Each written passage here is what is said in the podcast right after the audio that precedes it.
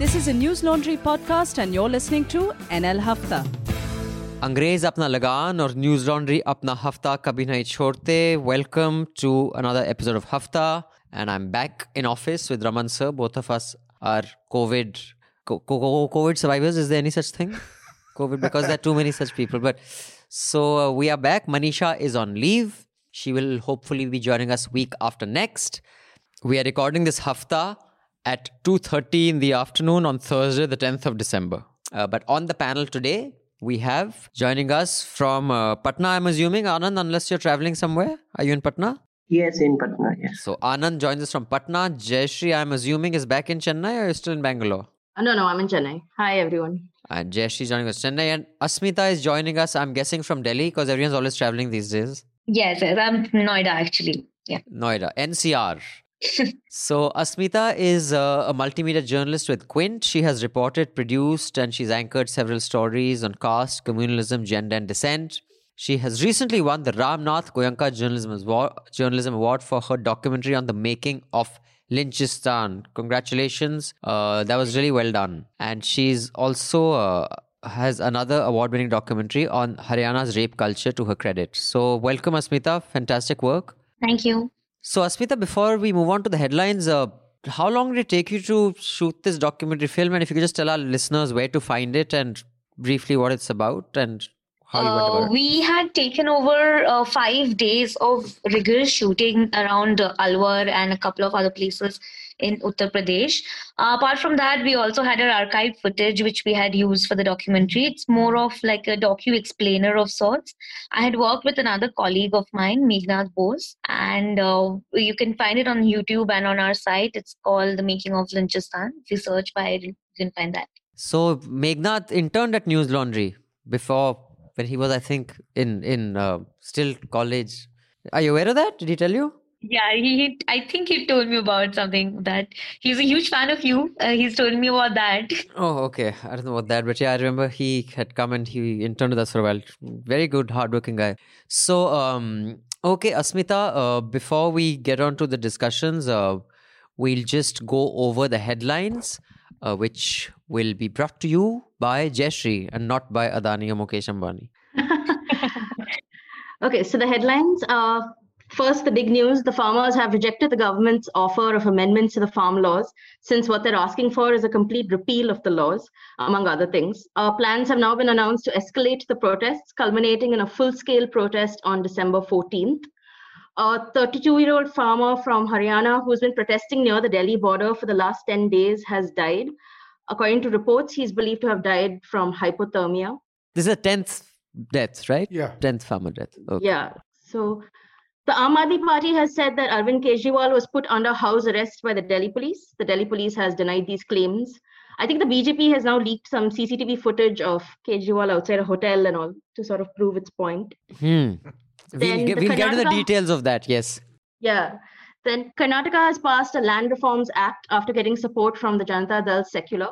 This act basically will remove all restrictions on the purchase of agricultural land, meaning private corporations and others can now buy directly from farmers.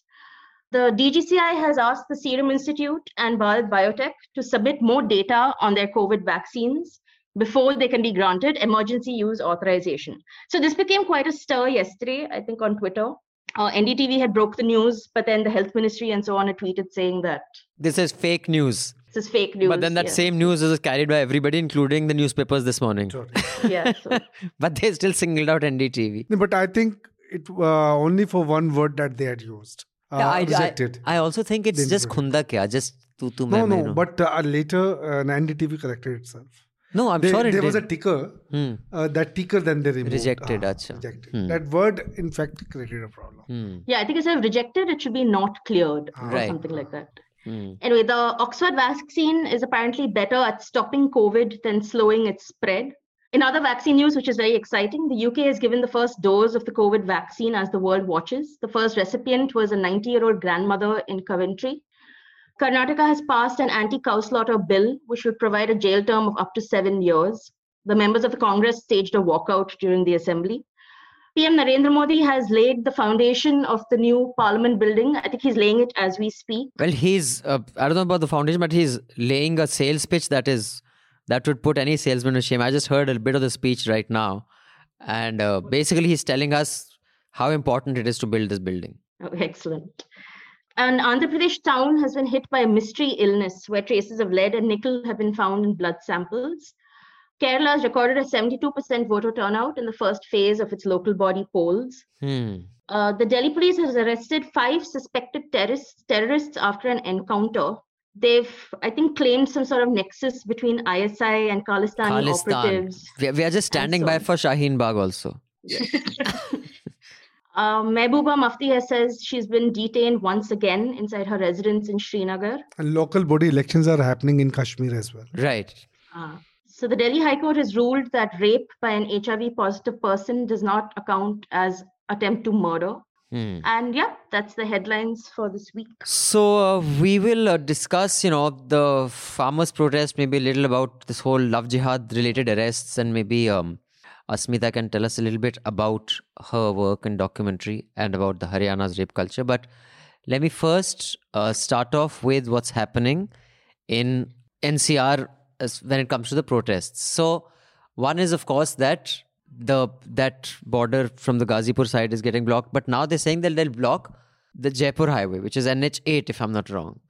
Now, if that highway is blocked, then Delhi is really choked. But what the farmers are also saying is that they may not necessarily block the highway, but they will stop people from collecting tolls. Now, how can you do that without physically intimidating someone or restraining someone, unless they just break the uh, what do you call the the barriers, and then the cars will just move up and down.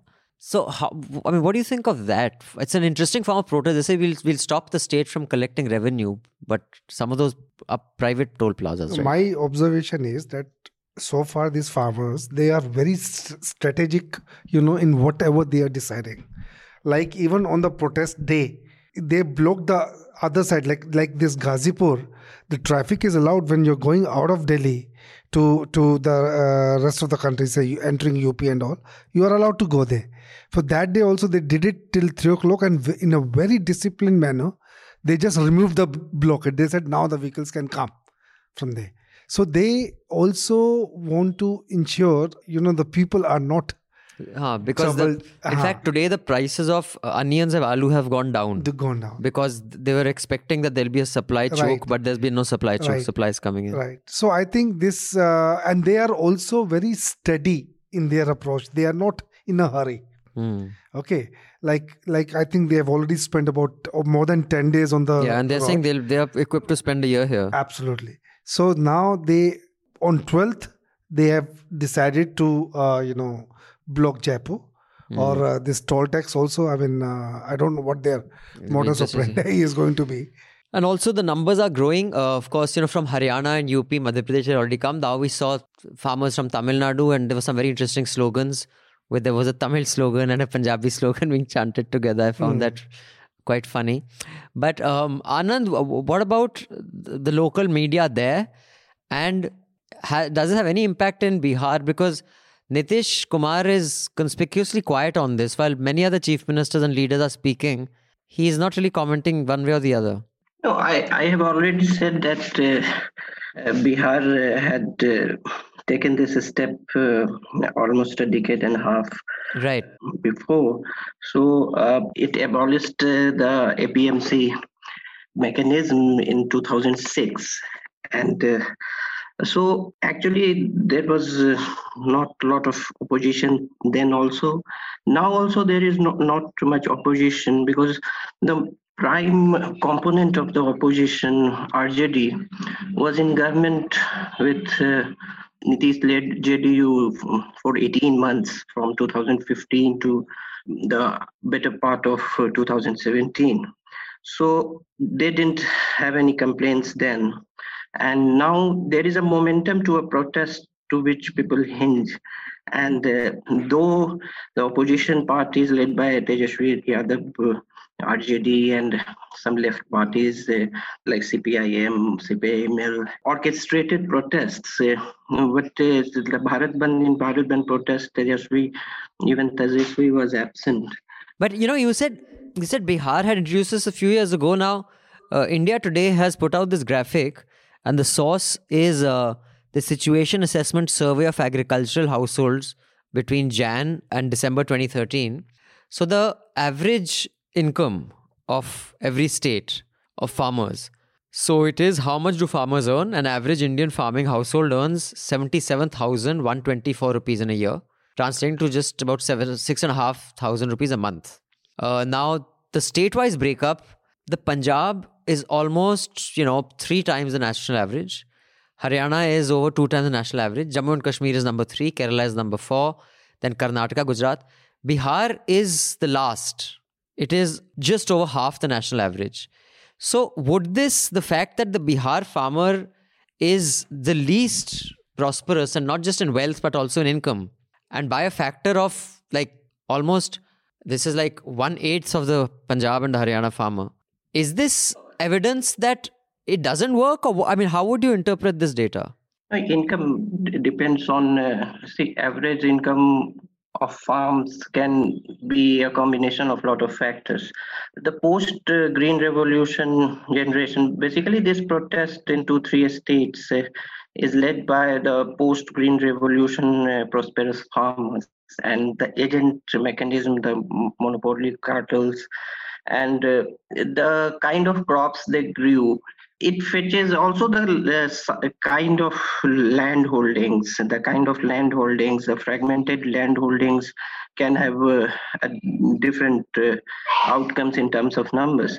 But the average experience i myself have a very small land holding and the intermediaries suppose i have explained it earlier also in bihar the i have seen reports because any law when, the, when it is implemented it would have uh, different repercussions for different segments of the farm community there is no monolithic farm community and uh, there have been reports where some kind of dissatisfaction of some part of Bihari, uh, a part of uh, Bihari farming community. Like there was a report in BBC which uh, gave uh, voice to certain segments of farm community in Bihar, which uh, was not happy with abolition of APMC.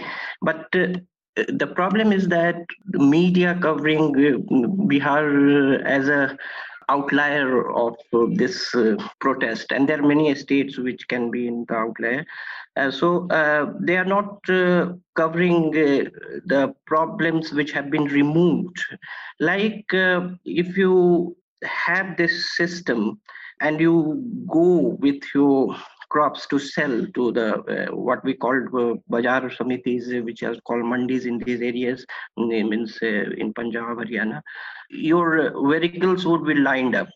And uh, the intermediaries the bicholias uh, they they would uh, first have the prerogative to to sell their crops. And people actually bribe them and uh, to get them uh, their uh, what they brought from may sometimes 50 kilometers 100 kilometers to sell that takes a lot of income that would have genuinely come to them so uh, transportation cost. second is that uh, only when a substantial quantity is there they want to sell uh, but now they can sell for very a small amount of money because they have uh, a lot of buyers. So what is so, I mean, there's no minimum like a mandi would want to like a wholesale, so you can't just set up. No, no, but, but, but mandis were uh, at a uh, say at a fair distance. So yeah, I get you what you're saying. Hmm. Uh, so you would not uh, approach a mandi for a very small quantity sure. I mean, you it's not worth the. I mean, you have yes, to have economies to scale. The frequency comes down. Uh, only you decide to sell it when only when you gather some because you don't have many selling points. So uh, after it has gone it people sell uh, sell very small quantities. So i think uh, there is a uh, if there is a mixed reaction to it in bihar my assessment is still is that people were not largely affect uh, sorry i wanted to say that they were not very adversely affected by that In fact, a uh, um, lot of them welcomed it. Still, they there uh, I see more positive changes from my own experience. Also, what I hear from different segments of the farming community. Also, uh, if there was substantial, uh, say, unrest because of it, in 15 years, any political, smart political party would have channelized it. And uh, um, in 15 years, if it has not become a major political issue, then the ground resentment against it, I believe, is not uh, very substantial. Right. You know, before I, I mean, I'd like to briefly discuss this from the other panels, but um, do you at the Quint have many? Because you guys do so much video, and Asmita, you, you know, you've done um, two documentaries before. Uh, you mm-hmm. have you must be having a bunch of crews there. Like, have you been to the site protest site? So I personally this time have not been covering the farmers' protest. I had gone to Punjab and Haryana in September when they had initially started off the started the protest basically. But when they came to Delhi, uh, two of my other colleagues, Shadab and Himanshi, have been going to the ground. I have been busy with something on Love Jihad actually, so couldn't get time. But uh, we uh, send if, if there's supposedly if there's a band of the Bharat Bandh, the, the day we had the Bharat Bandh, basically, there were two crews who were deployed at the protest site because we, I mean, we predicted things could uh, spiral out of control like it had happened during CAA or the Delhi riots. So, uh, which is why there were two crews, but usually there's not, and we don't even go to like every day. We or we have also stringers there who help us with inputs from the ground and from different areas of. So Haryana when you were in when when you covered this in Punjab and Haryana in September, yeah.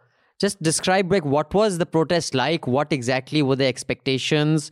Was there any anger that it had been picked up by media, and did Punjabi media pick it up? What were your experiences back then? So this Adani and Ambani thing was there from the very beginning. Actually, their anger towards the big corporates, and everywhere I went, I I kind of visited around uh, eight or nine places through. Like I was just on the way and I was stopping uh, by, and everybody, each of these grounds, they told me that you know the anger is mostly against these two people, uh, the corporates, and they will soon be boycotting their products. So from then only this this sentiment was there uh, apart from that at that point of time the protest wasn't very like huge or large. It was just starting out. They had blocked few roads like uh, majorly and not too many people had also like gathered at that point of time. But obviously through the two months i think the mobilization has been much more and they finally managed to come and choke uh, delhi from all the planning to choke delhi from all ends. So so you were saying something? No i in this Bihar thingy, I think uh, there's another indicator is that Bihar sends the maximum uh, migrants to migrant, Punjab.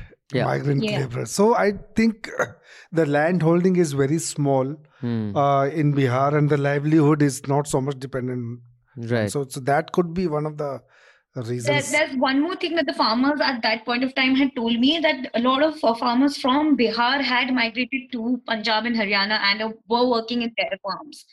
So, I mean, the, when that entire problem of why Bihar, if Bihar or the Bihar model had come up, they were saying that, see, the main problem with these farm laws will be affecting the Punjab and Haryana side. And uh, Bihar may say most of the farmers have now come here, so they do not have employment there, which is why they're coming here. We don't want to do that with our lives but i think that's uh, not that that is uh, not a very new development. So even uh, say from in 70s 80s 90s when the green revolution was bringing economic prosperity to the farmlands of punjab and haryana it was largely spearheaded by the sweat of Bihari or uh, UP labor. So it, it is not a new development that uh, that has to be seen in context of the abolition of APMC in 2006. This, uh, I think the, uh, the, this is uh, this is uh, has a longer historical or wider historical canvas. Right, Jesse, you want to come in? Yeah, actually, I just had a question about the Bihar thing. Wasn't there a report that came out last year or something which uh, analyzed the impact of Bihar's farm policies, and they said that prices became very volatile. I think the prices crashed, the market became very unstable. So wouldn't that also be? In, I mean, obviously, in India, I feel agriculture is so um, informal and differs so much from state to state. So you can't really say what happens in one state may happen in another. But isn't that also the danger of what might happen if, as a country, we go the Bihar way? Well, I mean, I think for policies like that, the, the kind of diligence and quality of data one would need, I doubt we'll even be able to get or anyone even maintains in India. I mean, it's just like Piketty when he, you know, he didn't take India's example when he was doing a scrutiny of the wealth disparity in whatever six economies I think he took. He said, Yeah. because in India there's no credible data, so what am I going to work with? So it's a very important country. And his hunch was that, you know, it's creating more billionaires than many hmm. oth- most other countries, but the, the data sucks. So w- what am I going to do with it? So I was saying broadly, I think that's the problem with how the the center is looking at the farm laws. As in, I think the government of India has this vision for the Indian economy, which is very formalized, very corporatized, maybe possibly resembling the economies of the more developed West. But in India, everything is far more decentralized and far more informal. So these very sweeping sort of reforms, for example, demonetization and GST, state to state, they did fail at various levels because breaking down an existing structure without knowing how to replace the structure that never really works. And I think that's one of the main criticisms of the law now that the government says this will not hurt the farmer, but we don't know how. but, but I'm curious, you said GST and other reforms failed. So I guess, you know, we know what a successful GST looks like and what it's supposed to achieve. Hmm. But you threw demonetization in there as a reform which failed. Uh, just curious, what does a successful demonetization look like No, and I- what was it expected to achieve? in your- I, I think because the, the government's way of looking at it would be that the black money has left the economy, and this is that would be the success story that demonetization was supposed to achieve. Obviously, it didn't, considering that that plan itself is extremely flawed. So Hmm. No, these That was laws, my- the laws that the government has introduced, they're liberal. They may be good, but the problem is when you try to impose something from the top, uh, this uh, kind of reaction is uh, bound to come. I mean, you haven't spoken to the stakeholders, so so, so so I think that is why the problem is there. So I want to move on to Central Vista, and I want to speak with our, um, you know, guest Asmita about her, you know, Love Jihad documentary. But before that, just two quick observations I had. One was um, on, um, you know, on the farm thing only. That what happened with Arvind Kejriwal, and I, I, I mean, I was quite on Tuesday when I was seeing what was happening. It was, I mean, it's so difficult to tell. I said this should be simple for a reporter to confirm, but even then it was. I'm going to get into the details of that. But on Anand's, this thing of if there is a problem on the ground, it can be exploited politically. Uh, no, that's not true. Uh, I think, like for example, sometimes you can invent a problem when there's none. Like in the US, that migrants are a problem when, and they have pretty good data. Every data set says that they add more to the economy than take away from it. Uh, but that became a huge theme and a very successful theme. Um, same thing with the, I think the Hindutva wave here. And corruption was endemic in India for the longest time. Before the Jan Lokpal movement, it was never an election issue. So just because a problem exists doesn't mean it become a political formula No, for it- relevance. No, see, uh, farm problems are very much related to the rural economy of Bihar. And uh, all political parties, if you see their manifestos in last three assembly elections, they didn't uh, go in details of APMC or something. Of also, uh, if you see the political pulse, the political pulse of Bihar, you, you have to go to, to, through the ruler Bihar. And if there was a simmering discontent against this uh, law that Bihar government uh, promulgated in 2006, it would have found their way to uh, political programs uh, or, or uh, even rhetorics, polemics, whatever you call it. So that was my point that uh, it didn't, it, it was not a major political issue. And uh, mm, even now it is not because I live here, I, I, I see, I, I go through uh, the districts, various districts. I, I don't see, see it as a major political issue here. Right. So um, now I'll just give context to what we're discussing next. Basically, on Tuesday, the Aam Aadmi Party said that their chief minister in Delhi has been detained in his house. He's not being allowed in. No one's being allowed to meet him inside. And there were some BJP councillors and all protesting outside regarding something else. There was a huge police presence, and even his own MLAs weren't allowed inside Arvind Kejriwal's house. The police said this is nonsense. We haven't stopped him. He can go wherever he wants. Then when they were asking that why aren't you allowing his MLAs in, they said he's a chief minister. We can't just allow anybody in. I mean, even though they were MLAs. So clearly, the police wasn't telling the complete truth. I mean, that was clear. But what I find fascinating was that why would a person like Arvind Kejriwal not make a scene and try to barge out and have to be physically restrained? Because that would be politically Yeah, bigger statement. magic for him. Yes. You know that here's a chief minister and he's yes. physically. Even I thought the same. So, so I have a theory on what happened. But before that, uh, Asmita, what do you think? I think Arvind Kejriwal, since the CAA protests have proven that he plays very safe, and this was just another example of that. And like you were saying, that it's very easy for a reporter to just verify what is happening on ground instead of just putting out versions like we often do, even even we do at the Quint, and a lot of uh, people do it. And I feel as a reporter, it's just so important to just open the window and look outside if it's actually raining Right. when two people saying somebody is saying that it's not raining and someone saying it is raining, right? So I think that is what was lacking in that entire reportage of the event. So, uh, anyone has a theory? Raman, so what is your theory? What do you think No, happened? I, I also thought uh, about the same. ki Why is he not coming out Hmm. and uh, let people see uh, the police arresting him Hmm. if he steps out? Hmm. So I was wondering what is happening. But what, what yeah, you? I feel like he would have totally taken advantage of a photo op. I mean, of course. I mean, physically, that house has huge gates. So, if he tries to rush out, he can't straight come out of the gate. Now they're saying the back gate was open, but the front gate was shut. So there was some I mean, confusion as to which the- gate was I mean, actually. it would not be a photo op till he actually clears that black gate. There's this huge black gate, and the distance from his.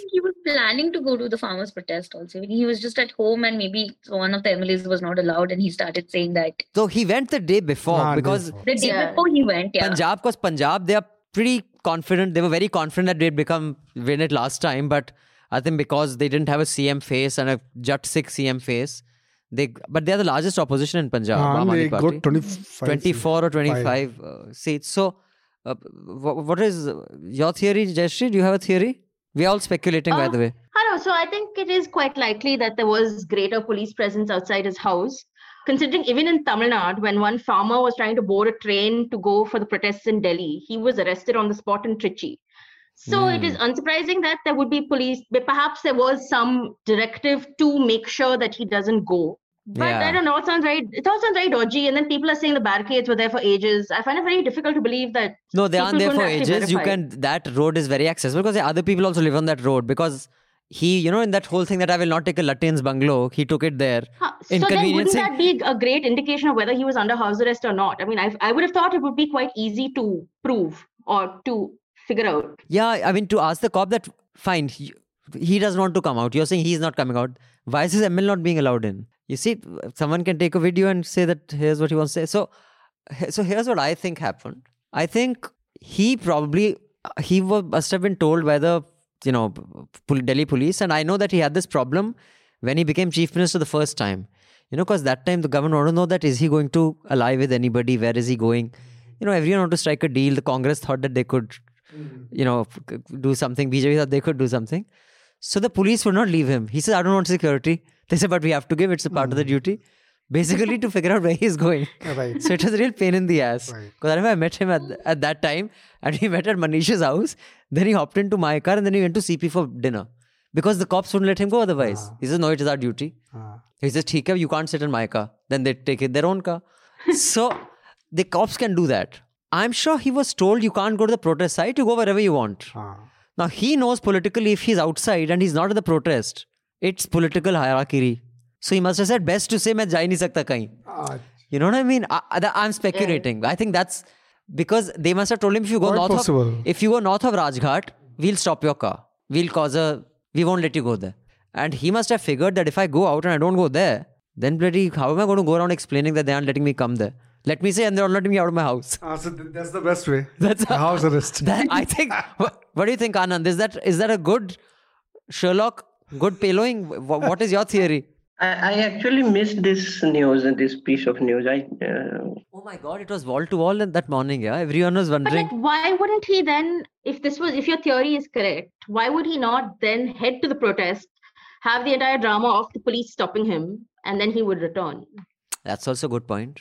That would be, I mean, a far bigger sort of story Ah, than he can just always that, is step out. He'll locked? say, he'll tell the police, okay, he won't go to the. Yeah, because the CCTV footage that they released with Meenakshi Lekhi was also saying, and again, I found it fascinating that reporters weren't questioning. That was hmm. for Monday night. Yeah, But it's he had, at a but wedding he, or something. but he had said that I'm not saying I was hmm. not. It was not like Monday night. It was hmm. Monday evening. He came back from the protest site, and then Tuesday morning they weren't letting him out. Right. Anyway, but that we should try to get to the bottom of this. Mhm. Chandrasekhar Azad also claimed he was detained at his house in Saharanpur, by the way. Oh, but the thing is, with Amit Shah, anything's possible. You never know. He was actually uh, trying to, uh, you know, putting him in hospitals. Like he was saying, that photo op would have helped him far more than just a tweet from the Hmm. social handle. True. This is this is one of the enduring mysteries of the last week.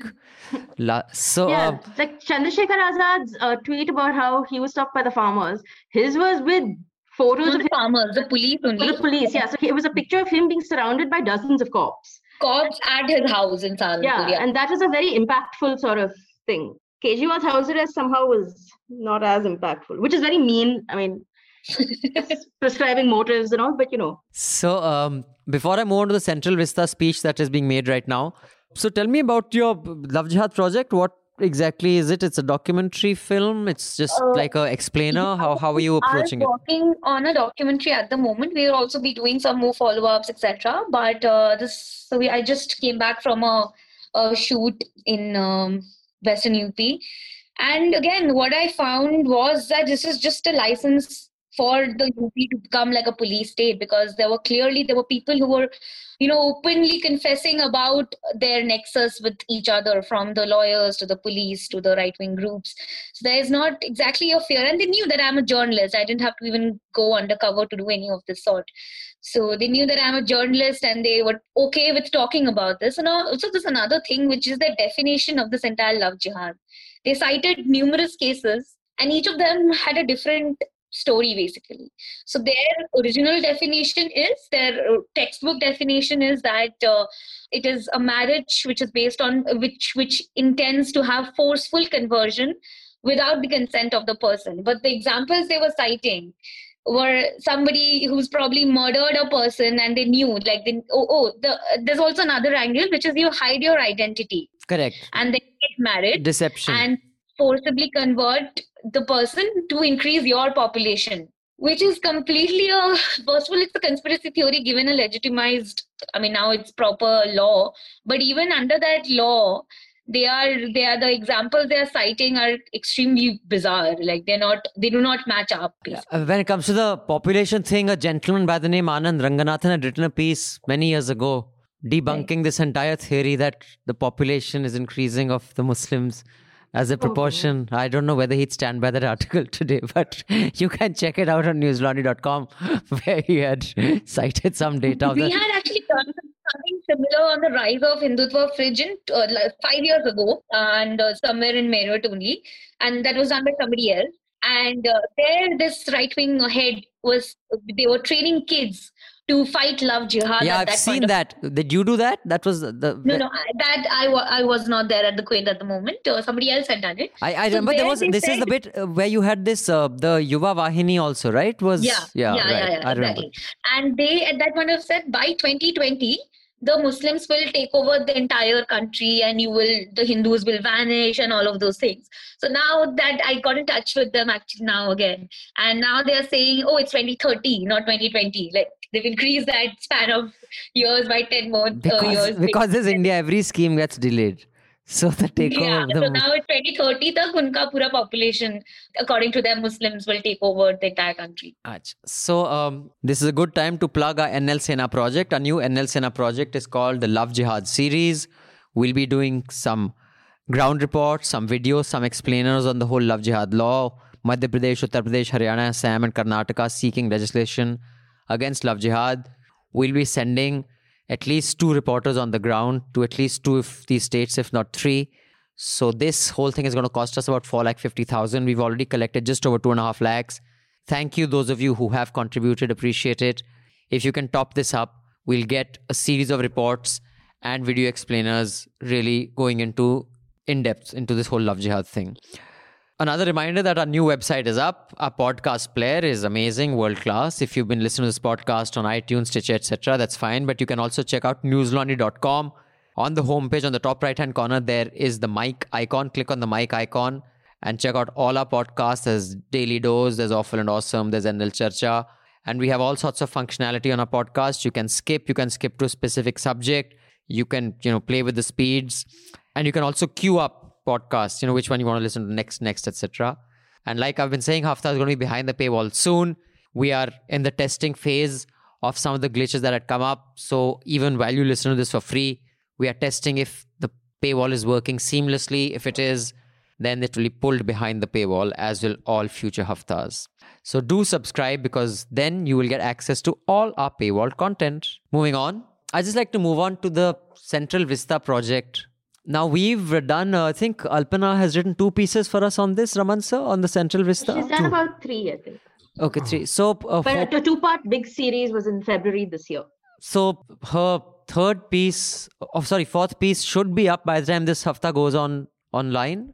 If it's not up, it'll probably be up a day or two after this hafta goes up, because it's just come in. We just have to like do the usual editing process and figure out the sources and cite the correct sources, so all the stuff is accurate. Because unlike many others, our stuff does go through a editorial process, so that minimum errors find their way to the final copy. But the groundbreaking ceremony or the Bhumi Pujan was today, and I just saw some of uh, Prime Minister Modi's speech. But the news report says that Ratan Tata is there, many ministers are there. Now, um, before I, you know, go into the speech, how, did anybody hear his speech at all? Because it was being made when we started recording. Huh, just I read clips of it on Twitter, I and see. I saw those visuals of priests from 12 different religions participating, I which see. I thought was quite strange. Oh, is that is that right? Describe that. I didn't see that. What what was that? Ha, they've got religious leaders from 12 different faiths or something uh, performing the. What what twelve faiths are these? I'm curious. I have no idea. So I got up to about Hinduism, Muslim Christi- part of it. Christianity, Judaism, you know, and then I sort of lost track. Muslim but yeah, I'd be must be curious to know what these 12 religions are. I see. So this is an ambitious project, which by some estimates is going to cost twenty thousand or twenty-two thousand crores. The Supreme Court came down very heavily on the government because they had started felling trees and clearing some stuff. They said when this is being heard, you should be smart enough to know that you cannot just start off building. But what I think Prime Minister Modi has very smartly done today is politically he's still very strong. I mean, we we'll see what happens after the farmers' protests reach their peak. But right now, I think he still feels strong because they've just won a couple of elections as well, including a local election in Rajasthan. Rajasthan, and Hyderabad. Also, they did pretty hmm. well. So he is telling us why it's so important this new Parliament House, why it's a symbol of Indian democracy. That on the 75th year is when it's going to be unveiled. Why it means so much to the country and to all the countrymen. And he has, he may not have erected a wall like, you know, like when the Supreme Court said, Chalo, ab to Babri Masjid, ab- we've, it's broken down. It was illegal, but now that it's down, now, you know, because when you've committed so much, it would be a huge loss of face for the Prime Minister if the Supreme Court goes against it. Now, with this speech, the indication he's given is that now if you stop it, it's a huge loss of face. Now, which Supreme Court is going to, after today's speech, nobody, say that you can't construct? nobody. And in today's speech, he's pretty much said that this is like the biggest thing that India's ever seen, like ever. Uh, I mean, I, I just find it and he's justifying by saying that the present parliament is 100 years old building. He's, I mean, I, and I mean, we have I we will- have I- हाँ I हमने will give दीवार this to- कई बार बढ़ाई हैं कई बार I will give this to him. He's not putting any major because Nehru made a speech in that. He's not giving that angle. He's giving a very practical angle. Hmm. So on that, I think Modi is way smarter than many give him credit for. yes He knows what is the what is the project to sell. yes So today's speech, he wasn't selling legacy versus right Lutyens versus Modi's. Right. He was selling practical considerations. right But for a fraction of the cost of the new parliament and a fraction of the ecological damage it'll cause, you can actually redo the existing buildings sm- pretty smartly. I think it is clearly that, I mean, he's in his grand vision, it'll be called Modi's Delhi and not Lutyens Delhi because it will be completely that entire enclave. no but i i really wonder on what grounds the supreme court is going to give the clearances if they give clearance to this there are so many other projects which are stuck Yeah. because of this environmental reports and all I think it'll so become- in this when when you are waving off environmental reports for this project hmm. the others are going to claim the same And there'll be mainstreaming of anarchy because, at least from what the reports that we have, they have the master plan prohibits a certain amount of constructed area. You know, those of you who under, have seen Khosla Ka Ghosla hmm. and Munna Bhai MBBS or are property developers or have bought or sold property or have done any reports on property knows there's constructed area, there's carpet area, there's total area. So in the master plan of Delhi, certain parts of Delhi, you can construct a certain amount.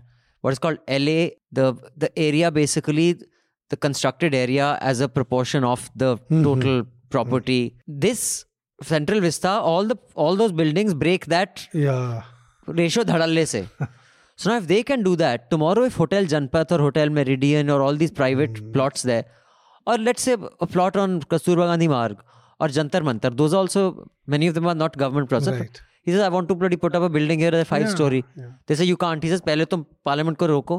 Also the central vista project has very quickly and without discussion changed use from public, semi public to government office land. Yes. Hmm. So, this was once public land, and that is something that should not go down without a fight. But they never gave you the opportunity to fight for it. So, the public has lost that land. it's yeah I, I, so i think there are many major problems i mean the practical problems aside if one goes about doing stuff like this then you will have stuff like you know the punjab dudes blocking the road because if you're not going to debate in parliament then debate on the streets yeah. Yeah. but you will debate i mean the assumption that you will not be met with any opposition Mhm. is a foolhardy assumption. It's a really dumb assumption. So if you don't want to have that kind of exchange of ideas or opposition and pushback on forums that are created for that, then it's going to be on the street. Absolutely.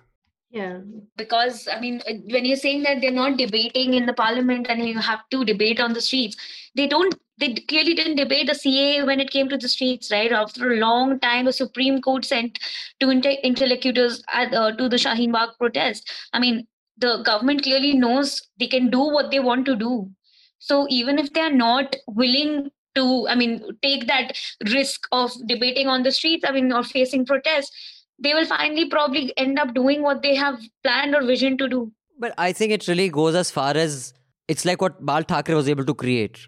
When the state itself cannot make rules and stick by them, he sets up a parallel justice system. And he had the power and the strength to do it. So it's a question of time before someone else does. I mean, the assumption that there will never be anybody else who can hmm. say, okay, this is my personal army of 10,000 people. Now take us on. I mean, what, what are you going to do about it? Now, the, the point is that if you abandon the rule of law, it's just a question of time before someone else comes and says, okay, fine, I'll take you, I'll, I'll fight you on, on, on those terms. And also look at the indication that the Supreme Court gives. I mean, the decisions haven't as yet come. So, but since Modi is laying the foundation Ah, stone, let so him go. lay the foundation. Ah, let him lay. In fact, they should have said, do What you the can't lay. I mean, what is the foundation How stone can you do that? I completely, I Yeah. think it's, I think Ah, it's, so so it's a so if you look at look at all these things it's a completely i mean dictated by just one person not even i won't even say the ruling party modi. So and whatever speech he has given is going to be the deciding factor. I mean for I mean, the supreme court must have taken the cue from here. Yeah, that and then the decision Yeah, and- is writ, uh, written large on the written large on the wall. I mean it's, it's pretty Yeah, and the Supreme Court also listened to Tushar Mehta when he said that uh, we won't start construction. But I mean, I think what what that has overlooked is the fact that the foundation stone laying is a very symbolic thing. Like you said, you can't walk back from it now. Hmm. He has proclaimed that this is happening. He said this is an Atmanirbhar Bharat sort of indication. We're not going away from it now. Like I don't think. yeah you have the top corporate corporate uh, groups joining i mean attending this Yeah, sitting there 12 with the religious. pujas for this i mean all these things are happening so i mean You you have a view on the Central Vista project, Anand? What do you think of its going ahead and how the Supreme Court has dealt with it? No, uh, I'm not uh, well informed about uh, the status of legal case against it, or so uh, I don't know about that. But uh, the point about uh, parallel national architecture as a legacy of the government, um, that may be true because uh, the regime uh, in last six years has been also about uh, parallel iconography uh, so like Patel, about uh, Sardar Patel, uh, the parallel icons to very different type of post-independence icons that we had for 50 or 60 years. So whether it is in architectural terms like this Central Vista or the stamp on the national capital of a regime which was strong enough to have two clear majority governments uh, in 2014 and 19 that was bound to come. And uh, given the way for grand uh, the sense of grandeur in projects government projects or iconography or architectural that mr modi carries uh, uh, as a part of his political personality now i think that uh, repercussion of that part of uh, his political personality of having a, an architectural legacy in the national capital is that that that seems a valid point. So Jairam Ramesh has put out a very interesting tweet. I quote: "Well, the existing Parliament building built by the Brits bears a remarkable similarity to the Chausath Yogini Temple in Morena in Madhya Pradesh." While the new Atmanirbhar Parliament building bears an eerie likeness to the Pentagon in Washington, D.C., unquote. And he's put the photograph of the aerial shot of the Parliament House, the old one, and the Chausath Yogini temple, which are both round and they're very similar, actually. He's right. And the Pentagon aerial shot and the graphic representation of the new Parliament House, which are very similar. But yeah, I just think it's it's tragic that something this because I mean I will say this. I think I, I mean I don't know if an audit has been done. I think the energy consumption of some of these old buildings is ridiculous. Uh, just the air conditioning, the vent, the piping. I'm sure it belongs to a different age. Mm. I don't think it could be optimized for 2020. Uh, I don't think the space could be optimized for 2020. I've been to many ministers' ho- uh, bungalows and offices, so just like you have. I don't believe there's any place for uh, three, four acre bungalows as inefficient as they are in energy consumption and upkeep for our ministers to be and living in those. extremely bad for these guys to have a 20 acre plot, uh, you know, bungalow I mean, I, I somehow feel I mean this is not. Uh, हाँ मतलब twenty का नहीं मतलब हाँ लेकिन दो दो तीन एकड़ के तो है हैं उनके हाँ, भी है अरे वाह ट्वेंटी एकड़ मिनिस्टर्स के बंगले हैं भाई my God spread over 20 acre i i know ips officers who have got 20 acre i mean not that they want that uh, but that is official bungalow that is official bungalow what so the senior ips officers they have got 20 acre bungalow so as in 20 acre plot, the bungalow may not be 20 acres, but yeah, I, huh. I get what I you mean, say. what I mean. Yeah. Uh, so I just think the there is a case to make these buildings energy efficient. Hmm. I also think there is a case to um, maybe make the homes of these ministers energy efficient uh, and put them in flats. And you can have luxury flats like this Magnolia type. Yes, yes. Central Delhi mein bana lo ek, yes. and you can free up the rest for. Yes. But a, is this the right time to do it? And B, can that not be done by spending a fraction of 22,000 crore in making the current buildings energy efficient? Mm. You're saying, uh, Jayashri? Yeah, so I said first about, I think uh, a couple of weeks ago, they inaugurated some luxury multi story flats in Delhi. Someone correct me if I'm wrong, uh, which is for members of parliament to stay in. And they, they cited the same things. They said this would be more energy efficient, da, da, and they uh, put them in the place of eight bungalows. No, I, I haven't. No, I, no, no. Most of the MPs live in North North uh, Avenue. I mean, and they I got, I, will check. I haven't come across this. They ha- they Unless I dreamt this. Oh yeah, Dr. B.D. Marg in New Delhi, seventy-six flats. Okay, and then when you were saying that you were sure that the building could be, uh, you know, updated better. So this is what I think Alpana had written about in her piece, where she said that even in the UK there are plans, which is a very long-term plan, which they're not rushing through like we are here there's a very long-term plan to uh, redesign either the Parliament building or the House of Lords. And that is taking into consideration the fact that those are heritage buildings, how to preserve it, and yet how to move it into the 21st century. So these are things that are possible. You, there is possible to do it, if, but this government chooses not to. Also, third, I feel the timing of this foundation stone laying, I'm sure it was very deliberate. But after we saw those visuals earlier of Modi watching that sound and light show while the farmers were protesting, now we're watching the farmers protesting while he's sitting at this extravagant puja. So, oh, right, you're would this be the time to do it, especially in time when so many jobs are being lost, when middle of a COVID pandemic? It's See, there is absolutely no doubt this is hardly the time to do it, but I guess this is the time for him to do a lot of stuff because because of COVID they can stop protests. But you're right, there is a multi-story flats have come up on BD Marg Is it for MLAs or MPs? MPs, eight old bungalows, which are more than 80 years old, have been redeveloped to construct 76 flats. Excellent idea. They should do more of this. But the problem is that those, you know, eight bungalows will now be turned into one big bungalow or three big bungalows for three people. I mean, ya to just make it into like a Central Park kind of scheme. Na? So, and I think the biggest loss, and that is again, you know, the government is saying you're speculating. From public use, it's government use. Like right now, you can't go hang around in the lawn of Shastri Bhavan. You can hang around the boat club lawns because that is government land. So they're saying public land. I'm certain that you would you will not be allowed to hang around in the park of because some of these buildings are 500 meters long here. So if you're going to take up that most beautiful part of Delhi which people hang out in, I can quite certainly say that they it will not have the access that we do right now. Well, there is That- a very green Buddha Jayanti park, but if you go there, you could get killed or mugged, or or you know, if worse could happen if you're a woman. So Hmm. people stay away from that part. But that's also quite green. Maybe, maybe these guys should go there. They may fit in there. that's that's the ridge area. Correct. Ah, the ridge. That's the ridge Okay. area. That's where the famous Billa Ranga case happened. I'm clearly very unfamiliar with Delhi. That's fine. You aren't missing much. By the way, Jayashri, on an aside, before I move on to the next, I watched Jallikat uh, earlier this week. Did Oh, you end up watching think of it? I still haven't watched it. No, it's. Uh, I mean, I, I wasn't surprised. Where is it available? I mean, I don't know. Amazon. Amazon. Okay.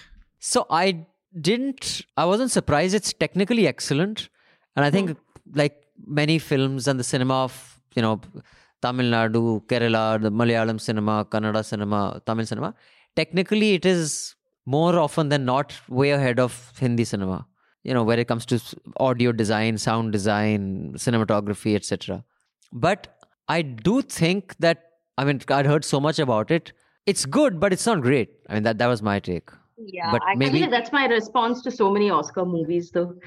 Like a slight sense of disappointment. Hmm. But I think uh, Aseem Chhabra had uh, written this piece where he he actually questioned the decision to send Jallikattu to the Oscars. I think he wrote in Rediff or something, because he said at the end of the day, the movie that wins at the Oscars is one of those human humanizing, sort of more populist. Hmm. Uh, you know, it Feel good. You shouldn't. Yeah, nothing that celebrates something that is insignificant in the public eye. Hmm. So you need to send that sort of film to win an Oscar. But Right. So um now we are going to next week probably unless some major news happens we'll be having a covid focused hafta with the two area experts on covid so i'm just committing that right now in case you're wondering why we aren't going to be discussing the serum institute mein kya hua or moderna ka vaccine mein kya hua because you'll get all really good credible fantastic information from uh, two people who we will we'll be inviting for the next hafta who really know this space very well. So I'm skipping COVID altogether in this hafta, except to just let you know about the one case which involves the Ministry of Health, PTI. No, who, who does sorry uh, who does the uh, fact check? Gov Sarkari fact check website कौन सी PTI? PIB fact.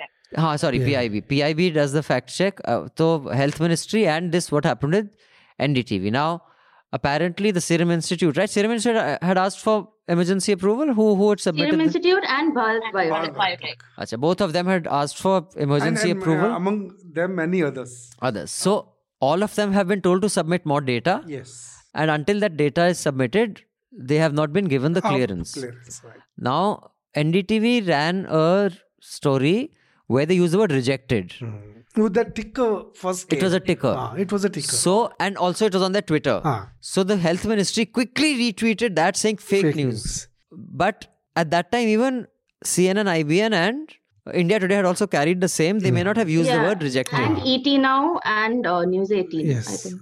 So I think it is very clear that the the kida that Sarkar has with NDTV Against and unfriendly yes, media, yeah. and another very important report uh, that I will just speak about, which shows the approach to media and of media and this government. It's truly worrying, but uh, that is the context of what happened. Now, I want to know, you think this call can be taken by someone? Because I don't believe the health minister will pick up the Twitter, whoever handling Twitter, and say, अब tweet करो कि वो fake news दे रहे हैं. Uh, maybe he will, I don't know, but I doubt think so. Novel Modi, novel Amit Shah. I, I do think that there's an empowering of people who think that they can do stuff which would ordinarily be considered inappropriate. I mean, a bit like in the US, like Trump's behavior, you know, gives legitimacy to such behavior by other people down the line. At what stage do you think, and then, you know, this whole uh, PIB rad runs a fact check and says it's fake. Of course, PIB running fact checks is laughable. At what st- at what level do you think this intervention happens? You know, let me start with you, Jayashri. What do you think? I was also wondering, like, it because I wonder one who runs these Twitter handles.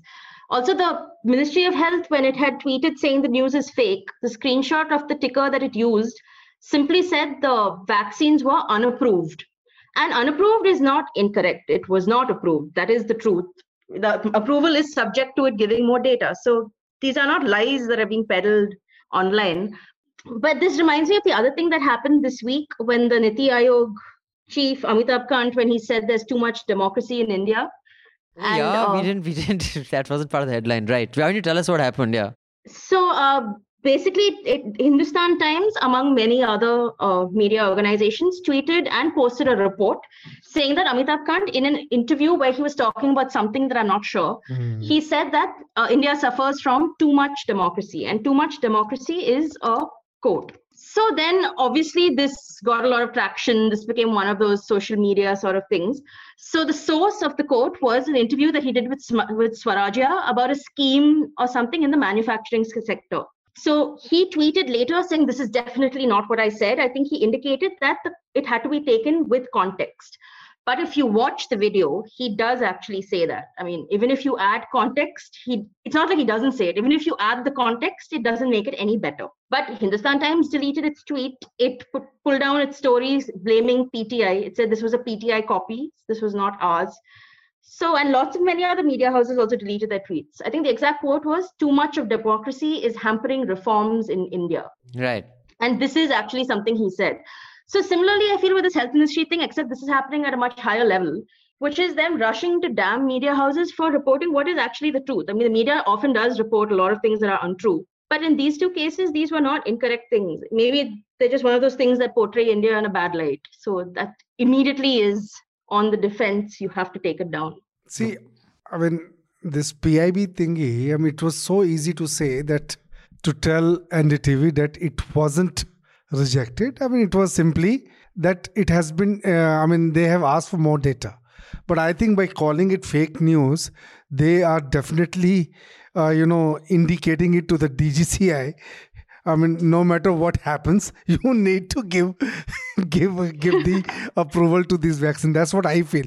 I mean, everywhere. I mean, you you can just read read, read the message. You know. There there was also yeah. a report. Uh, I'm trying to pull it out, which uh, was about. Um, the government having monitored the social media and uh, of digital platforms and journalists and figuring out who are the friendly ones ah. and accommodating. yes. that was the hindustan ah. times but yeah on this what what do you think anand that what stage do you think is it the Twitter handler who makes that decision and suddenly out of the blue has calls out fake news? It happens at a higher level. How, how does this work in your view?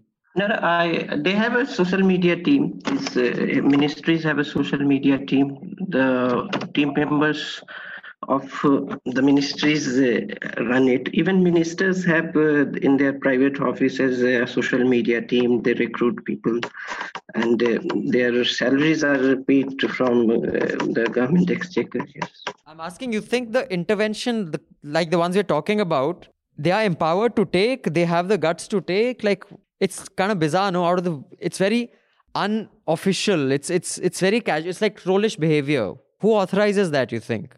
I think the uh, they are under broad guidelines, but tweet by tweet supervision is not possible. Uh, last year, uh, around uh, last year, yes, last year when CAA protests were there, I think uh, an employee of PIB tweeted something very controversial.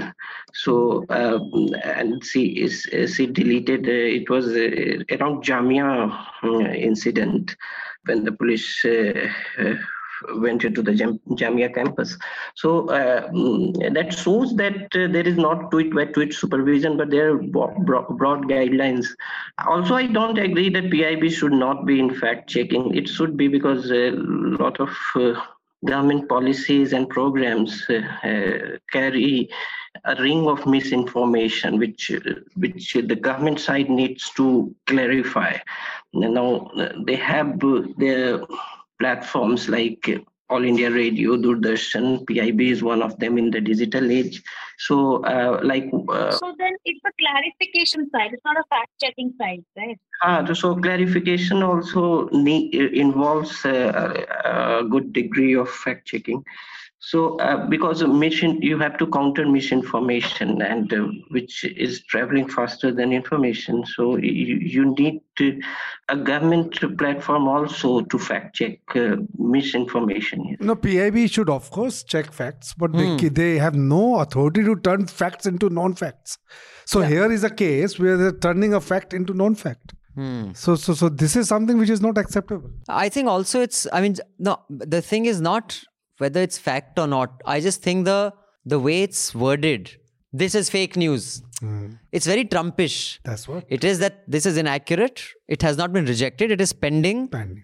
You know, we have put out some queries. So I mean, you know, the, it's the, like a very knee-jerk reaction. Yeah, ah. I just think it's a little childish. That's, uh, but I think we are in the golden age of being childish, in this day and age. Anyway, the permission for this vaccine is going to come very soon. Don't worry. Now, the um, article I was talking about, which Jayashri, thank you, you have found it and sent it. This is the Hindustan Times uh, had reported this on the 8th of December.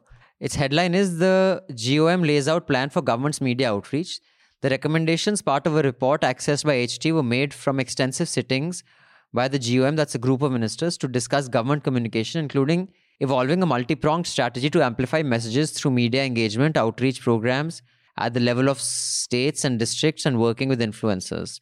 The union government is working on a new strategy to overhaul its media and public outreach with a group of ministers. So some of this is standard that you know have a more good strategy of communicating, utilizing all sorts of media, feeding them with positive stories, etc. But it also has some other uh, you know interesting stuff that the recommendations appear to focus on social media discourse track negative influencers, engage with positive influencers, and put government's view in right perspective, and propose to identify journalists who have lost their jobs and are supportive of the government or are neutral, so that their services can be utilized by various ministries.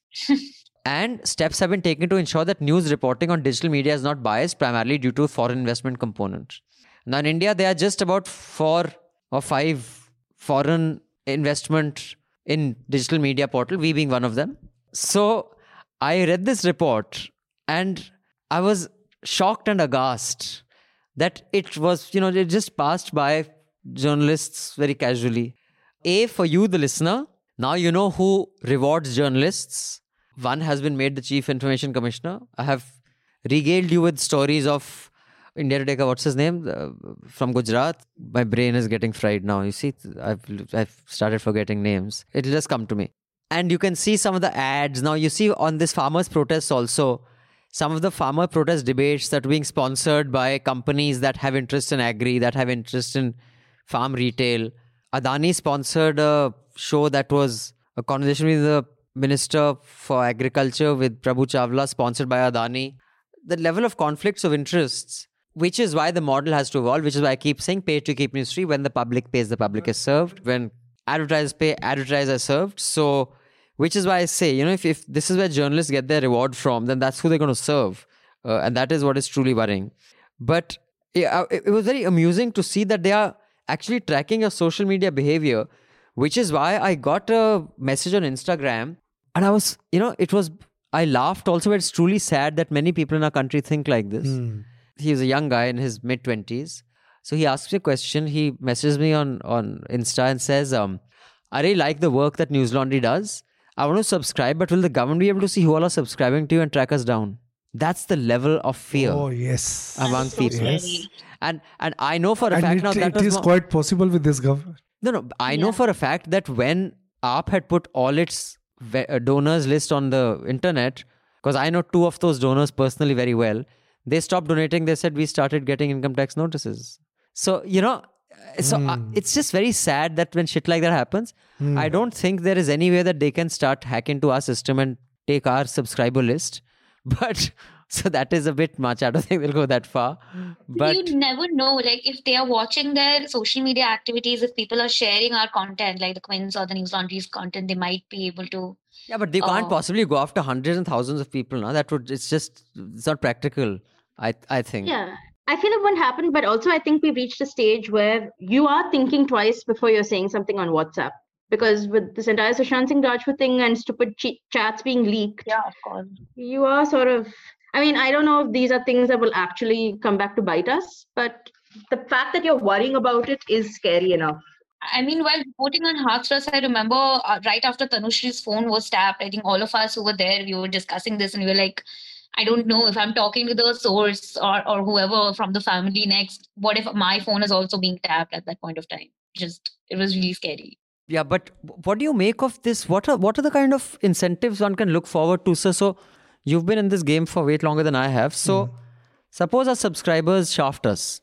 और की scheme हो सकती है मतलब हम इस list में अगर फेवरेबल वाले में हम ट्वीट करने लग जाएं what is the incentive one can look forward to? Please tell us. Bungalows, money, jobs, what is it?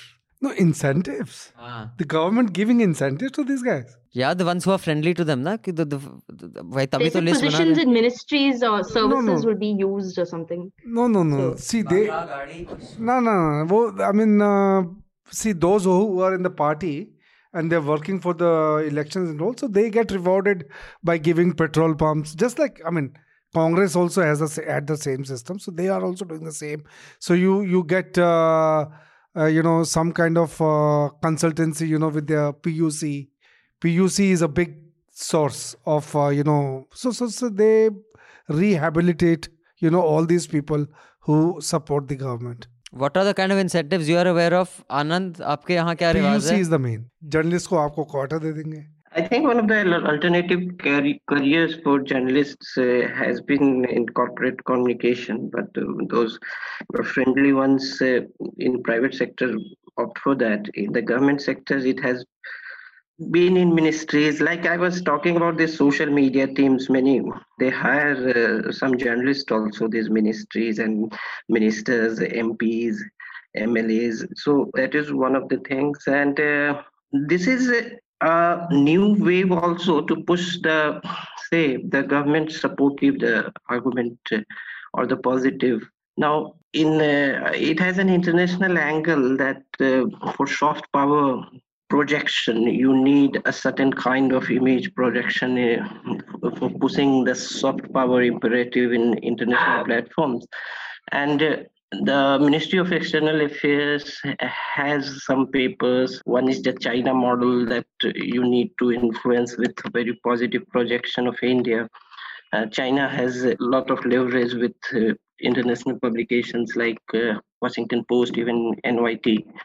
So, as a professional community, you need to have some, say, uh, like-minded uh, journalists, if, to put it like that way, to put a positive image or uh, more uh, um, say advantageous sides of policies programs and a brighter side of the government on international forum to counter a different kind of narrative which inevitably will come from the opposition camp.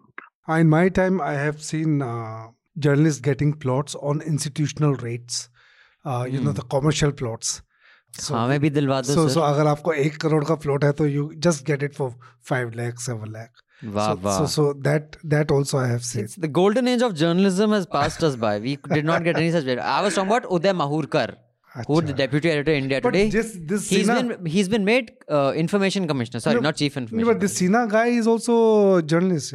I mean, he's also Modi-led panel appoints BJP supporter journalist as information commissioner. हाँ तो उदय mahurkar is also uh, Modi. As yeah, Yashu I remember he had gifted me back in the 90s a copy of a book on Sabar Savarkar because I did not know enough about him while covering an election. So So my question, my I have one question that do we have too much democracy these days? too much democracy sir I, i'm just thinking about the people who sit and whine about media ऐसे media वैसे है। मतलब जहाँ सबके लाले पड़े हुए हैं। मतलब ना घर है ना बंगला है ना गाड़ी कुछ नहीं है। सब्सक्राइबर्स भी और आप और अगर आपको कोई घर दे रहा है नौकरी दे रहा है तो मतलब सब एक्सपेक्ट करते हैं कि मतलब विश्वामित्र और so the outcome of Menaka and Vishwamitra also resulted in Vishwamitra not being able to complete his tapasya, if that is your expectation is of Bhishma Pitama of journalists, but yet people don't want to subscribe and do anything to make it sustainable, then you're stuck with this. Now you can keep cursing Modi, you can keep cursing Rahul, you can keep cursing Kejriwal, but if their ads now the two people who I see most often in newspapers are Adityanath and Kejriwal. I mean, there was a time when Modi was on more pages than anybody else, but right now you pick up any Delhi paper. It is these two mugshots. Yes. The Delhi chief minister, the UP chief minister. Yes. And you will see minimum coverage on these two guys. Critical coverage. Mhm. I mean, right now it is aimed at maybe the central government. or it will be- Mostly, mostly their statements. yeah, their statements or something happened. It's a very benign kind of thing. And how much is love jihad there in the newspapers? Oh, in fact, there was one arrest. Sorry. So, um, Asmita, you want to come in? There was a case of love jihad arrest without an FIR. No one filed any case. Yeah. But the Uh, police land today in Me- Meerut, actually, this happened. It's a Times of India article Hmm. where uh, there was this Bajrang Dal leader who went, who got to know about this. The families were ready and everyone. The police didn't uh, arrest the guy. Like in the article, it says that the police has taken him for questioning Right. on the on the uh, pressures of the right wing groups. Oh, in Moradabad also again the Same thing Bajrang happened in Dal. Moradabad, yeah, In. Moradabad, Bajrang Dal came came in. The marriage has happened sometime in May. So though retrospectively they are applying the law, they arrested the boy. They arrested the boy's uh, father or his brother also, and His this brother. ah, brother I think. So so there also I mean uh, again the Bajrang Dal. So the Bajrang Dal is policing now. Uh, the But that state. was even true during the whole uh, cow movement. Yes, yes. That whole the, the cow, what Yes. not cow, move, what was it? Uh, Gorakshak. Gorakshak. The, uh, anti-Romeo squad also. But but the People had- Gorakshaks, even during the whole Gorakshak, you know, that phase of those bunch of lynchings at borders and there were cameras. I think even the Quint camera got guys who were stopping vehicles and checking with these saffron scarves. They weren't cops. They weren't government officials. They were hmm. just local goons Absolutely. who formed themselves into. Yes. And the cops were standing just watching this happen. Yeah, I mean, they they themselves tell you when you talk to them, they themselves say we, we can't wait for the police to come, so we act on their behalf, and then let, later let them know. So when they act on their behalf, they a lot of times resort to violence and a lot of things. And these Bajrang Dal and people were now stopping the love jihad thing. They started off as the Romeo squad, if you remember, in UP Meerut mm. area, 2013, 2014, where they all had this Romeo squad where they were moral policing couples of any faith or religion. Now they've changed into this love jihad guy. They should go try this right now at the Delhi border. You know, because Bajri Bajrang Dal should stop a bunch of Khalsas and say, हाँ भाई जरा अपनी check check कराओ you know, it was. No, It's but, very. but, Don't give but them this ideas. is so scary. It's not. It's not just. i- It's, it's becoming a pan India thing. You know, people wearing this uh, saffron gamcha yeah, and they are Bajrang Dal. yeah. I mean, and uh, And that's a license that when, don't mess with when me. I go to Uttarakhand, I see all these taxi walas. So there is a union of taxi walas. They all are gamcha Hmm. wearing. I mean, they, they are Bajrang They have they wanted Muslims in the Uttarakhand to you know the uh, the barbers to go away. So so some of the Uttarakhandis they protested. Even the police said कि तुम्हारे बाल कौन काटेगा अगर ये चलेंगे तो now they have set up the they are giving training to the local Uttarakhandis the Hindus the barber training and they have uh, set up in my area the parallel shops so that they can be made redundant later. So it's not just Bajrang Dal, just by the way, like they have several factions of this this Hydra thing that they keep saying, right? Like so, I mean, there are a lot of different right wing groups who are doing this. Bajrang Dal mostly is active in UP in the Western UP part, but like in uh, Mewat, I was covering this. Uh, Nikita Tomar case in Faridabad, Ballabhgarh, Right. which was again a love jihad, love jihad. They were shouting. So there were like different groups from Karni Sena. Then there were newer groups which are now trying to mobilize more people. So there are a lot of different groups which are developing just to fight love jihad. Also, there are certain groups. Chalo, I guess it's a bit like the incel movement. So, um, before we take everybody's recommendations, uh, I just want to read the emails. Uh, so, this is the segment where we will read the letters. The letters that are beyond the word limit, I will just paraphrase. This one is from Jefferson. Hello, team, a subscriber. The News Minute did not open up their subscription for NRIs for a long time, and when they did, the pricing was in dollars. The Caravan and the Ken also have pricing in dollars. The Scroll has it in Indian rupees. The Hindu does not allow, allow subscription for NRIs. Is there some special permission that media outlets have to get to receive subscribe money from NRIs? How does Newslaundry do it? Regards, Jefferson. Jefferson, first of all, thank you so much for your subscription, for, for your support. I know there is no special permission that one needs you can either take the subscription in rupees or you can take it in dollars. There may various payment gateways that make it available. As long as you're paying GST on it, which all of us have to, uh, there is no such restriction in um, selling your subscription to people overseas. Then Ria Jose, Jose, how do you pronounce that? J O S E? Jose. No, but that's not the Jose, Indian. I Pro- think. No, it's Jose. Jose. Jose. It's- I think it's a Malu name. yeah, it's a Mallu thing. It's not. ये तो हमारी Producer लिपी तो सीधा Mexico पहुंच गए Jose, it's Jose no way Jose लिपी आप कहाँ से हैं वैसे You always. So Ria Jose says, hi news, Ronnie team. Ria, I'm going to paraphrase because much of it is, uh, of course, because it's way beyond the word limit. So, hi, Newslaundry team. I'm a new subscriber. I want to say kudos to the team for adhering to true journalism. You moved overseas three years ago and didn't care much about the government at the time. Modi was seen as welcome change. As a person who's now on the outside looking in, I'm sad to see our country deteriorating on almost every front. Uh, I'm a cynic by birth. I believe things will only get worse before they get better. This dangerous wave of religious extremism and lack of tolerance is the resonant of a global shift. But one thing that scares me most is how a generation of educated, well read, well traveled millennials like us refuse to take the saffron blinders off and address real issues. It breaks my heart when I speak to an Indian colleague, acquaintance, friend who truly believes that the Modi government has done more good for the country than harm. Those who listen to the voice of reason know this is far from the truth. While my approach earlier was to get into heated debate, now it is just to address facts and ask for evidence.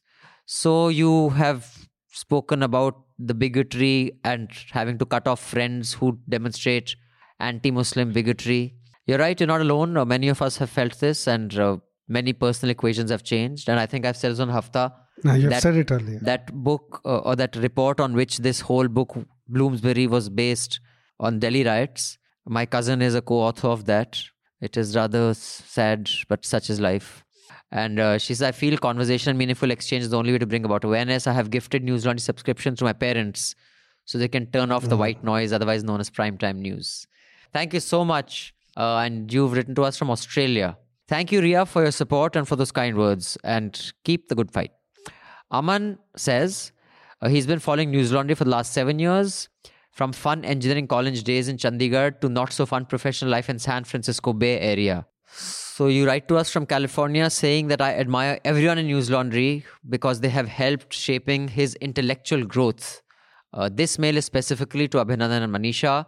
Abhinandan, I have been a long admirer of all your ventures you were part of, from Newslaundry to Highway on My Plate to Gustakhi Maaf to NDTV, uh, the shows on NDTV, and behind the scene part you played in Monsoon Wedding, one of my favorite films. Your opinions on almost all issues have been resonating with me for the last seven years. But, the one I would like to mention is your opinion on Suhel Seth. Miss Manisha Pandey is the star of Newslaundry because of obvious reasons. Recently, Tahira Kashyap Khurrana posted a picture of Manisha Ayushmann and herself on Instagram. I was pleasantly surprised seeing the pictures of people I admire. I'm happy and proud when I get to hear from Newslaundry and people around me mention it. So, thank you so much for your wonderful, wonderful mail. And you said that you succumbed to my recommendation of watching Hillbilly Elegy and your girlfriend had been pestering you for a long time. So, Aman, there are too many things that you really need to fix. One is your intellectual growth is being formed by opinions on Newslaundry. So, that is danger number one. and danger number two is when you put out a. I hope your girlfriend isn't listening to the podcast. Ki Abhinandan recommended a film on his ignorant, completely buffoonery, awful and awesome podcast, and you decide to watch it. And I've been trying to watch, and you haven't watched it. So I'm on bad move. Now, if you're in shit next week, your fault, bro. but thank you for your subscription. Then Inder Preet has written to us from Mohali, who's been a subscriber for two years. He says, I got most of my information on the farmer protest issue because of your ground reportage. Thank you so much for the quality journalism you brought. And you've told your family to subscribe. Thanks, Inder. Really appreciate your support. And thank you for your kind words. But yes, our Raman sir's team has been doing a grand, grand job of ground reporting from there. Thank you. Who all are going to be there this week, sir? This week, Ayush, uh, there will be new additions. This Anna is going to join us Right. on 12th. Okay. And uh, Ayush is free now, so Ayush will also so he'll be field, huh? And of course, Nidhi is already there. Right. She goes there. So we'll have three reporters on ground. yes. and we'll have two in UP. Hmm. And now this letter is from Hemal. Loved your coverage on the farmers' protest. Disturbing to hear the views on the email last time, suggesting and ranting about the inconvenience of protests. It is a sign of privilege when people's lives are literally at stake and you care about being five minutes late to a place Also, I'm tired of this is not the right way of protest argument because the state has a monopoly on violence and the privileged middle class has a lack of empathy. This is why the caste system still exists. The sheer apathy towards the lower classes and castes is staggering. Therefore, the last resort left is peaceful but disruptive protest because nobody seems to care otherwise. 300,000 plus farmers have died in three decades, but people are happily dining at five stars, and oh, now they want to give us shit about inconvenience. Utter bullshit. Here in France, we love protesting. We just organized one against a law that was passed which did not allow anyone to take videos of policemen on duty, and the government had to backtrack. Given our history of what we do to people who act like kings, wink. Last point, protests should be should stop being labeled as anti-national and put up with the privileged class or stop calling yourself a democracy. There is no right way to protest because that is what a protest is. Trevor Noah on the Black Lives Matter protest. And you've put a recommendation on his piece in Vanity Fair. Hemal is a student in uh, France, I'm guessing. Yes, in the Paris School of International Affairs. Thank you, Hemal, and thank you for your recommendation. You can find it in the recommendation link uh, under this podcast.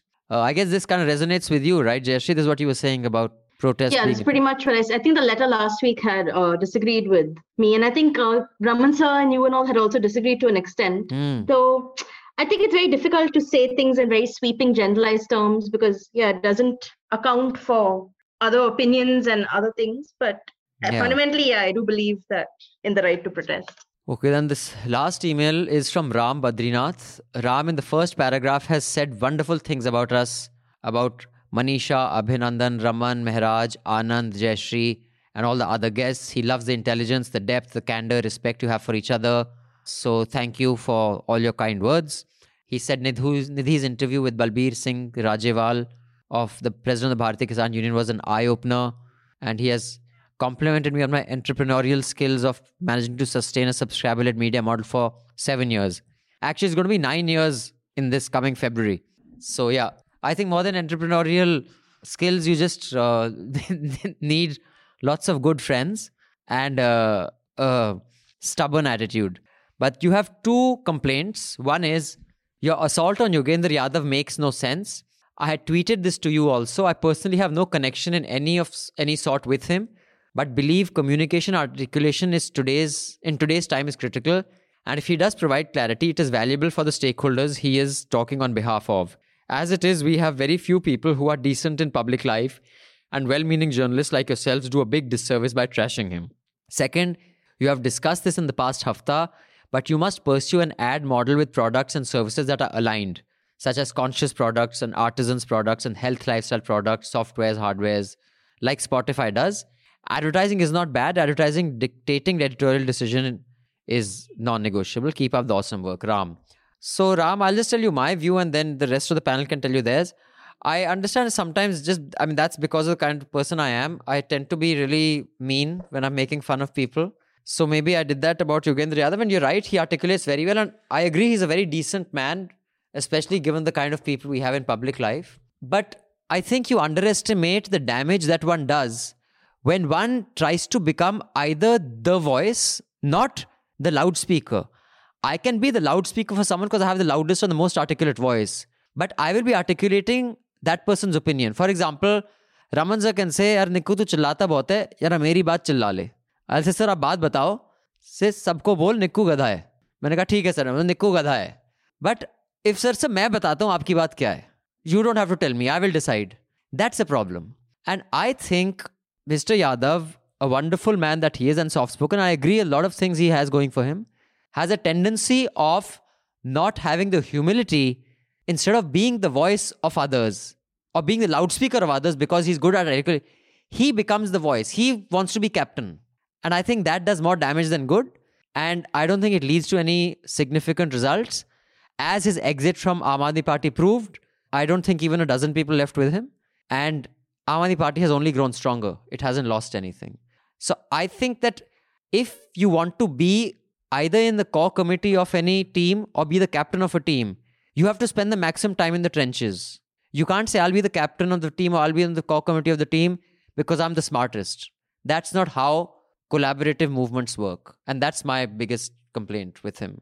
So that is why I was making fun of him. I'm sorry. I, I mean, but we do that with everyone here. So Raman sir, Now, in this case, uh, I think it really backfired on him. I mean, the farmers only shunned him out. He, they, No, but, uh, uh, I mean, you know, like Ram has said, like our criticism of him, he says, was unfair. no. no. In this particular case, as I said, it really backfired. I mean, this guy tried to tell the farmers that I am going to be your voice. The farmers said, no, you can't be our voice. So very clearly, it was indicated to him. So in this particular case, I mean, this happened, and that was the criticism. But yes, I mean, whatever he's saying that he is a very articulate guy. And a He- I decent think he's a good psephologist. He's a very good psephologist. And he's a decent he's man. a decent man. Yes. So I mean- that is true. Uh, you have a view on this, Asmita? I mean, I guess you get the context. I don't have to tell you what we discussed last last week. No, no, I do. And I completely agree with you that he's a decent man. I've spoken to him, I have interviewed him a couple of times, and, I think comes with great intentions. But like you said, I mean, if you want to represent some community, you cannot, and you're not a part, I mean, you have to let the stakeholders speak more than you are speaking or speak on their behalf. Basically, I completely agree with you here. Jayashri, you have a view on were you part of this group that made fun of him? No, no, this was you guys last week. Don't I'm be so at fault. accusatory. Not that you wouldn't have participated. I said nothing, Mr. Yadav, if you're listening. But like, yeah, I mean, I mean, everybody knows he's yeah, he's a decent guy, whatever. But I think this is one of those things where you need to start to pass the mic, right? Like, Yeah, he's made himself the center of this narrative about the protests. It's not uh, his intentions may be extremely good, but I don't disagree with most of what you guys discussed last week. Ram, let me give you one example which I may have given before. It's not related to politics, but I think this applies to a lot of things.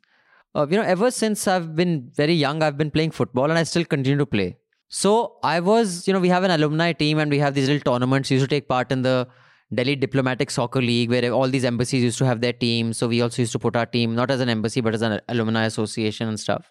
And then within the association, we used to have so I was captain when I was in my mid 20s, but I'm the only old man who's been continued to play for the last 20, 25 years.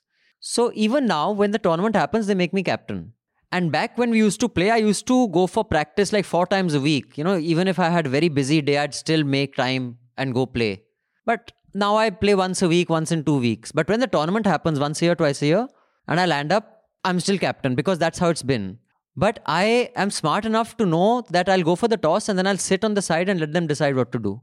I will not tell them because all the respect I get, they'll tell me to fuck off. They'll say, तू निकल ले तू हफ्ते में एक दिन आता है तू दो हफ्ते में एक दिन आता है हम प्रैक्टिस रोज करते हैं and you will tell us what to do. And a lot of privileged people in our country think because I'm the most well read, because I'm the smartest, I may be a weekend activist, but the rest of the activists will listen to me. They won't. They listen to the guy who was with them in the trenches for seven days. And that humility, I think, Mr. Yadav doesn't have. And he may have a lot of other things going for him. And I think that's a problem. So, yeah, that's all.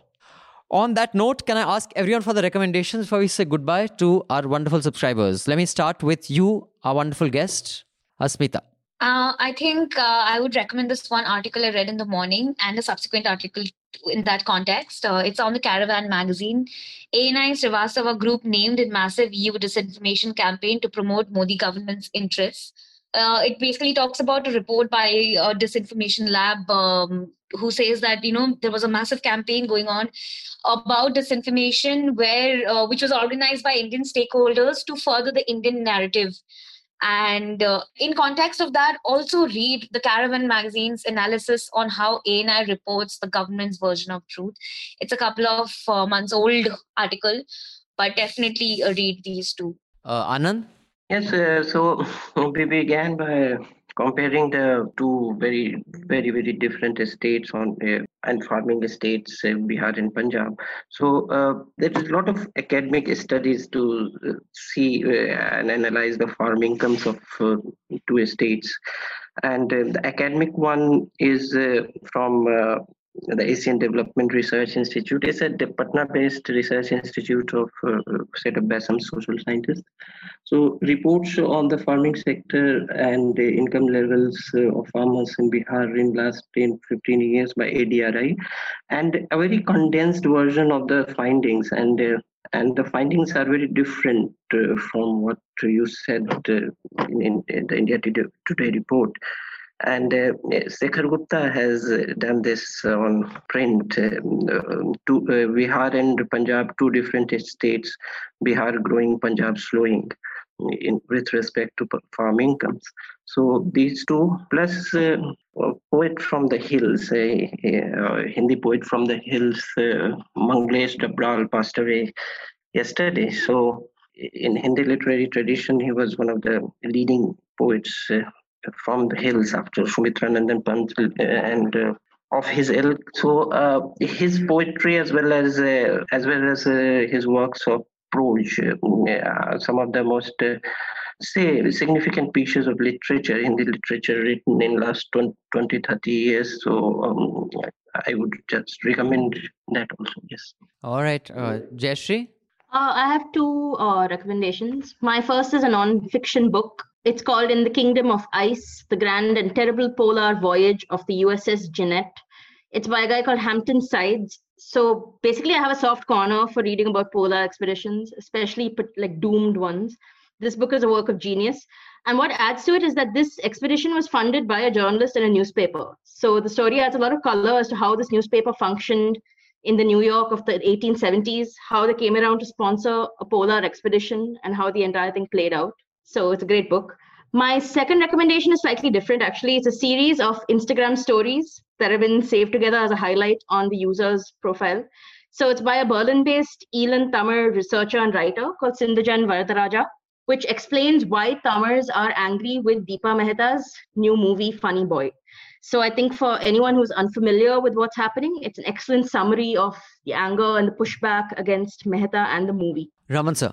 Yeah, on this Shekhar Gupta's piece, there is a there is a counter to this by Punjab Today. There is somebody called Amandeep Sandhu who has written Shekhar Gupta's forked tongue.